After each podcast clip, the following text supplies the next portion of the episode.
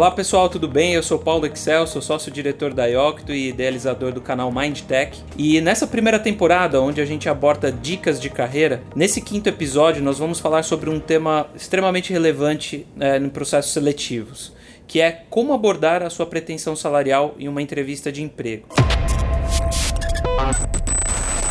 Para essa conversa eu chamei aqui o Eduardo Sai, que é diretor da Elliott Scott. Tudo bem, Eduardo? Tudo bem? Tudo ótimo. Primeiramente, eu queria que você se apresentasse, falasse um pouquinho aí da tua trajetória, um pouquinho do, do que você faz. Tudo bem, gente? Bom, como o Paulo falou, eu sou sócio-diretor da Elliott Scott, que é uma consultoria de recrutamento e seleção especializada em executivos de recursos humanos de média e alta gestão.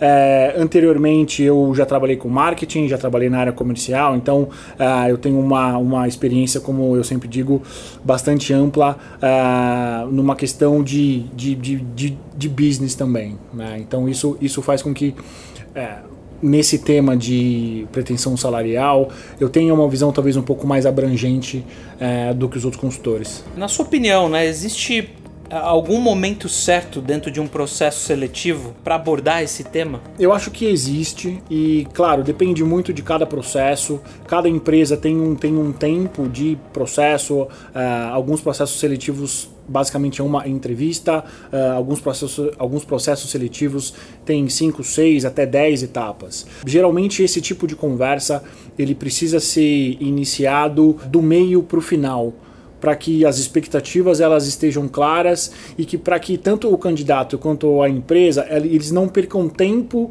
imaginando um possível desfecho positivo que ele pode não acontecer pelo desalinhamento dessas expectativas. E do ponto de vista de um recrutador, né, em qual momento que ele deve abordar esse tema com o candidato? Porque a gente muito fala do posicionamento de candidato, mas também do lado aqui como um recrutador, como é que você vê isso? É, alguns, alguns recrutadores eles têm uh, uma, uma maneira de trabalhar onde já logo no primeiro contato, de uma maneira muito pouco empática, fazem a seguinte pergunta, né? Olha, candidato, qual é a tua pretensão salarial?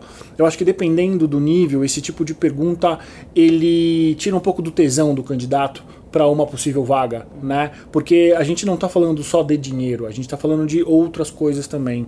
Então, geralmente o que eu indico é para o recrutador ele entender um pouco da história do candidato, se o candidato está aberto a uma nova possibilidade. E aí, já deixando alinhado, talvez para um próximo contato, ele perguntar qual seria a expectativa salarial desse candidato. Porque muitas vezes pode ser um primeiro contato extremamente prazeroso, tanto para o candidato quanto para o recrutador, mas eventualmente o candidato ele não está no momento de mudar de empresa, a pretensão salarial dele pode ser um, um pouco mais alta ou mesmo um pouco mais baixa. Enfim, a gente tem uma série de, de cenários que, ele, que o recrutador ele precisa saber. Até porque a questão salarial ela é importante importante, mas ela não é simplesmente o único ponto que é considerado dentro de um processo. Indo nessa linha, né, é, que cuidados você acha que um profissional, né, um candidato dentro de um processo, ele deve tomar né, ao responder a famosa pergunta: legal, candidato, a gente acha que você pode ser um bom perfil para a posição que a gente está trabalhando, mas qual que é a sua pretensão salarial? Uma coisa que eu acho super importante é o candidato ele entender que no Brasil existem processos, existe uma área chamada área de remuneração, que basicamente todas as empresas têm ou deveriam ter, que é uma área que estuda é, as faixas salariais, né? Por exemplo, qual é a contribuição que uma posição dá para a empresa e aí, com base nisso, você tem os ranges salariais, ou seja, qual é a faixa inicial do teu salário e qual é a faixa final. E isso também serve para as promoções, serve para as bonificações. Então acho que a primeira coisa que um candidato ele precisa entender é que existem regras, existem padrões que devem ser seguidos, justamente para a gente não ter uma diferença salarial de duas pessoas com o mesmo cargo, com a mesma experiência e ganhando salários diferentes. Isso é muito é, negativo para o clima da empresa como um todo. Então, é, ele, eu acho que o candidato ele precisa buscar informações desse tipo em guias salariais. Existem algumas empresas especializadas nesse tipo de, de, de área e tem uma série de consultorias que conseguem dar uma visibilidade para o candidato sobre a faixa salarial. Nem sempre vai ser a faixa exata que ele ganha e também é, se você me, me permite, é importante ele entender que existem 100% da faixa salarial dentro de cada cargo e geralmente até 120% dessa faixa pode ser pago. A partir desses 120% você entra num outro cargo. Uhum. Eu acho que o candidato tendo isso muito claro, ele já começa a ter uma conversa estruturada sobre pretensão salarial. Eu não sei se você já se deparou com, com essa situação. Eu, na minha carreira, eu já recebi currículos de pessoas que colocam a pretensão salarial no currículo. Qual que é a tua opinião a respeito disso? Eu acho que pretensão salarial é como foto. Né? Você só coloca no currículo se o teu empregador ou se o teu possível entrevistador ele pedir. Por que, que isso acontece? Porque muitas vezes uh, um candidato ele pode, ele pode não ter um currículo ou um perfil aproveitado num do processo seletivo por um preconceito que o entrevistador possa ter com o número que ele coloca lá, entendeu? Nessa linha que você comentou, né, de buscar no mercado referências, né, índices salariais que algumas empresas provêm ao mercado de maneira gratuita, né? Mas é ainda na, na linha da abordagem, né? Quando perguntado, né, para um profissional qual é a sua pretensão salarial, é melhor falar um, um, número exato? É melhor falar uma faixa? É melhor falar um percentual em cima daquilo que você tem? Como que, como que você lida também com isso no dia a dia? É, assim, depende muito do candidato. Existem candidatos que falam um número exato, porque é, às vezes são candidatos que têm uma noção de quanto o mercado paga pelaquela determinada função. Existem candidatos que justamente eles colocam a faixa porque também tem ideia de que a, a função dele é, gira em torno de uma faixa, talvez 20% ou 15% a mais daquilo que ele ganha. Né? A questão da porcentagem, é, e aí geralmente se fala, ah, o mercado paga de 20% a 30%, é um pouco de uma lenda urbana que pode não funcionar, porque muitas vezes o, o 20% a 30% a mais é um outro cargo. E aí a empresa, eventualmente, ela não tem espaço para esse segundo cargo que o candidato almeja, muitas vezes sem saber disso. Ainda voltando naquela questão da, da etapa do processo, né? Eu também já tive feedback de clientes, de candidatos que foram Sim. a entrevistas. Na primeira entrevista, o candidato já abordar o aspecto salarial.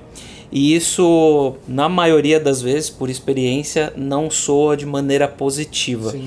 Né? É, você também já vivenciou algo parecido? Bastante. Como é que é a tua visão sobre isso? É, eu acho que é, a gente precisa entender como é que é o processo. Né? Muitas vezes o candidato ele vai para uma entrevista despreparado, ou seja, é, tanto talvez a consultoria quanto o próprio cliente no contato pré-entrevista não deixou claro qual era o cenário, e aí o candidato ele vai para essa conversa com algumas expectativas que não foram sanadas. Então é importante talvez no que a gente chama de pre-screening o entrevistador ele deixar um pouco dos próximos passos claros e, como eu falei, talvez dar uma dimensão da pretensão salarial para que o candidato ele não fique preso nisso, né?